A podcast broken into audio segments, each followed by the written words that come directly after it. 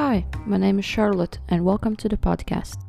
A Journey to an Adult Life is a podcast about a high schooler and the journey from graduating high school to getting through university. Here we have many guests and students in different study programs and countries. They have different interests and stories about how to get where you want to be or what to start with on your own journey to an adult life. We get something for everyone, so if you find this interesting, consider subscribing to the podcast and hop on this journey with me.